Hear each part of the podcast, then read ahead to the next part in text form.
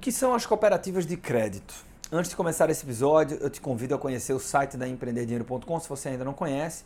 Conheça os nossos treinamentos, eu super recomendo os nossos treinamentos e te convido também a conhecer os nossos perfis no Instagram.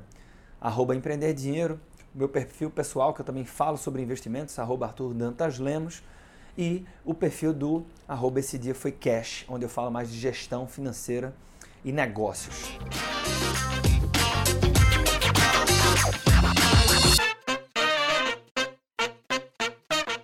Pois bem, a cooperativa de crédito parece uma coisa demodê, parece uma coisa uh, antiga, mas ela é cada vez mais moderna, cada vez mais atual e pode ser um grande aliado na hora de tomar decisões de crédito ou de investimentos. Então, diferente da corretora de valores independentes, onde estas, estas instituições funcionam como uma alternativa aos, aos bancos, quando o assunto é investimentos, a cooperativa já traz uma vantagem que é justamente essa. Você tem, tem outras opções de investimentos e de acesso a crédito também. De tal maneira que a cooperativa ela funciona como uh, uma instituição que ela oferece a seus cooperados os serviços de um banco, mas com uma diferença muito importante. Esses serviços são ofertados por uma empresa que não é composta por uma sociedade, e sim por um grupo de cooperados. Ou seja, diferente do banco, eu não estou falando de uma sociedade que tem seus acionistas e que tem fins lucrativos, em sim de um grupo de cooperados que se reúnem para o bem do próprio grupo, de tal maneira que o cooperado ele é o proprietário da própria cooperativa. E isso causa mudanças importantes, porque o objetivo da cooperativa é entregar melhores opções de investimentos e de crédito para os seus cooperados ou associados de tal maneira que não há fins lucrativos. O spread das operações de crédito e o resultado dos investimentos, o objetivo de, dessas margens conquistadas, né, sabendo que spread é margem multiplicada por volume, mas isso é pauta para uma outra conversa nossa, eles são, eles têm o objetivo de custear a estrutura da cooperativa, de tal maneira que não há fins lucrativos. Sendo que, eventualmente, a administração dessas operações ela ocorre de maneira mais eficiente do que o previsto, até porque existem dentro das margens consideradas sempre margens de segurança que tentam refletir um eventual risco de crédito, risco de inadimplência por parte do tomador de crédito, nesse caso os próprios cooperados. E já já eu explico porque esse risco de crédito nas cooperativas de crédito normalmente são menores do que em bancos. Mas o fato é que quando isso acontece, quando existe uma eficiência e esses spreads são maiores do que aqueles previstos e necessários para custear as operações da cooperativa, então existe um lucro. Sendo que a cooperativa ela não tem fins lucrativos. Então, esse excesso entre o resultado, é, é, esse excesso fruto do resultado operacional da cooperativa, ele sequer é compreendido como lucro.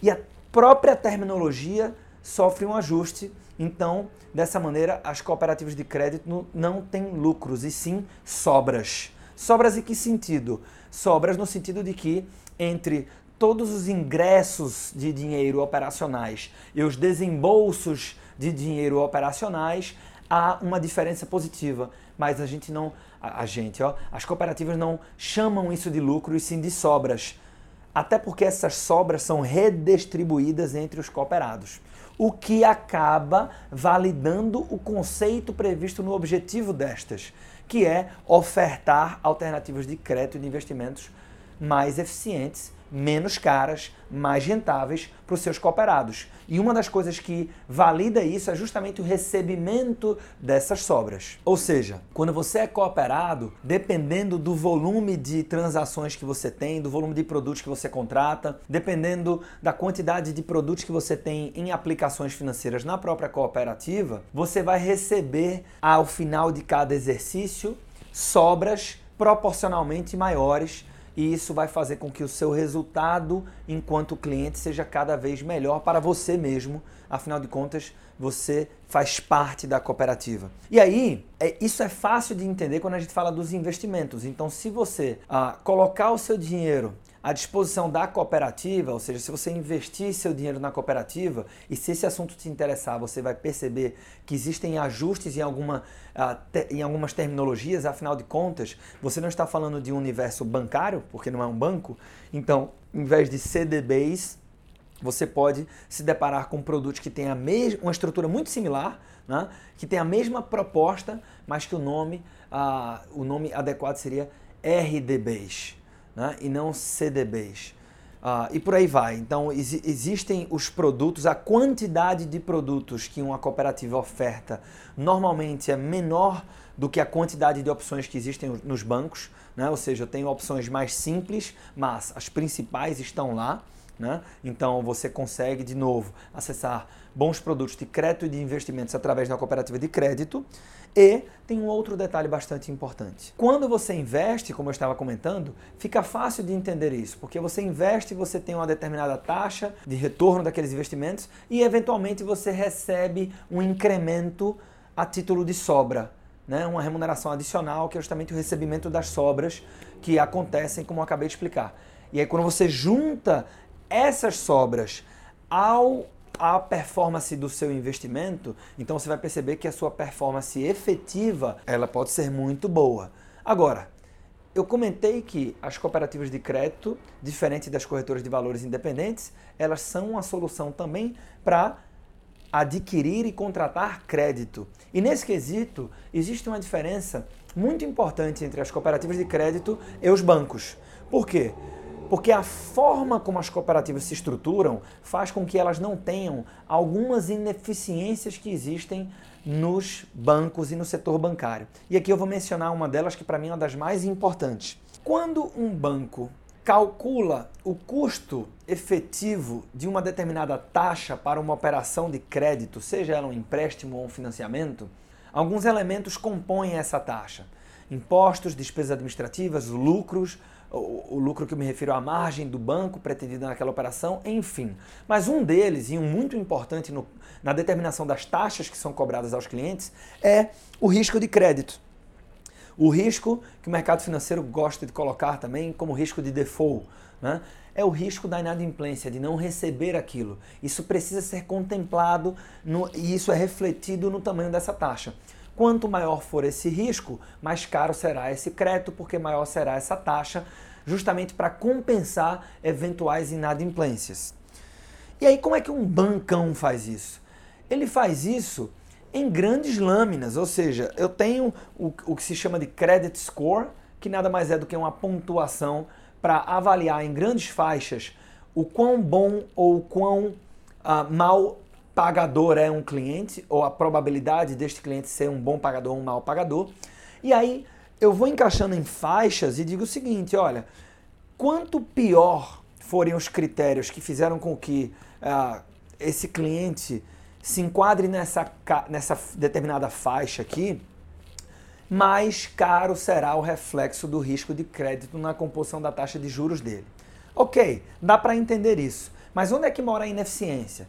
É que eu tenho que fazer isso em grandes camadas, de tal maneira que, eventualmente, você paga por estar um grupo, né? então você vai pagar taxas por participar de uma camada ou de um grupo e que, na verdade, você não deveria estar ali.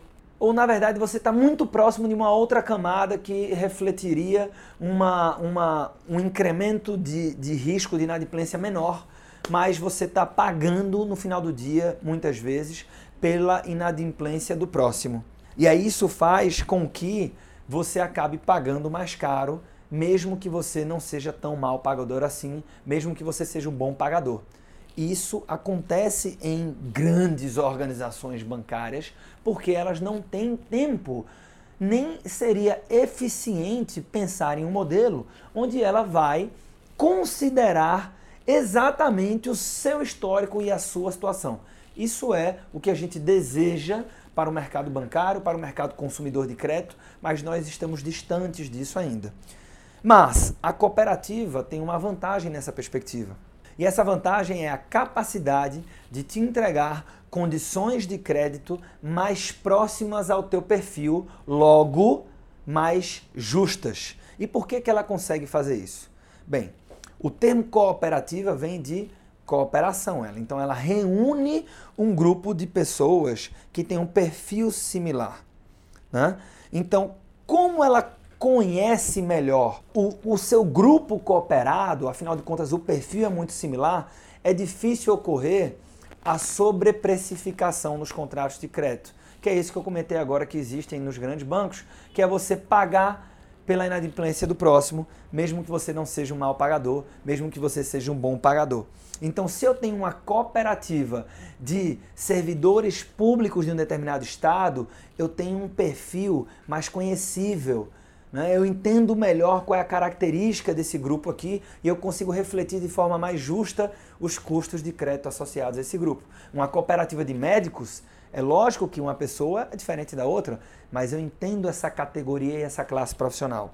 Uma, uma cooperativa de empresários, de empresários agrícolas e por aí vai. Então, o fato de reunir um grupo similar faz com que as cooperativas consigam entregar condições mais justas e adequadas para o perfil daquele grupo. Hoje em dia, o cooperativismo está crescendo bastante no Brasil e está crescendo cada vez mais.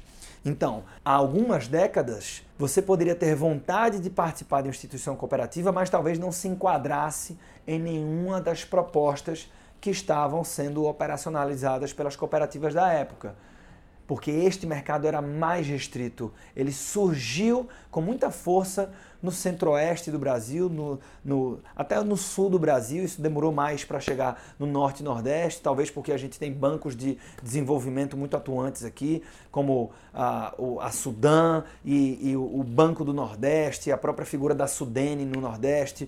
Então, isso não havia nas outras regiões, aqui, eixo sudeste sul, mas principalmente centro-oeste do país. E aí o que é que acontece? Para estimular, sobretudo, o setor agrícola, essas cooperativas foram surgindo no Brasil, mas elas eram muito limitadas a setores específicos. Hoje em dia, em função do próprio crescimento que eu comentei há pouco, você tem sim grupos cooperados e quase que qualquer pessoa consegue se encontrar em grupos cooperados. Então, a minha recomendação para você, se você não está satisfeito com seus serviços bancários e talvez você queira outras opções de investimentos, você quer conhecer outras opções de investimentos, além daquelas propostas pelas corretoras de valores independentes, ou você está satisfeito com os investimentos que você processa através das corretoras de valores, mas você está buscando outras alternativas de crédito além daquelas propostas pelo banco que você é correntista, por que não conhecer o mercado do cooperativismo? Pode ser que você se impressione no bom sentido. Não significa dizer que você vai obrigatoriamente encontrar condições melhores do que as que existem no banco. Então, qual é a grande recomendação aqui? Na dúvida, vale então fazer pesquisa. Para muitas cooperativas, os custos associados a uma abertura de conta são muito pequenos e, principalmente, você pode tomar conhecimento da performance dos produtos que eles têm à sua disposição antes de abrir uma conta. Então, o que a gente normalmente recomenda para as pessoas que se interessam por essa nova alternativa além dos bancos é pesquisar. A pesquisa vai dar as respostas que você precisa e se fizer sentido para você, você vai ter um novo caminho que talvez você não conhecesse e que talvez faça muito sentido para os seus projetos financeiros. Esse era o recado de hoje e mais uma vez desejo sucesso financeiro para você e para suas decisões. Um forte abraço.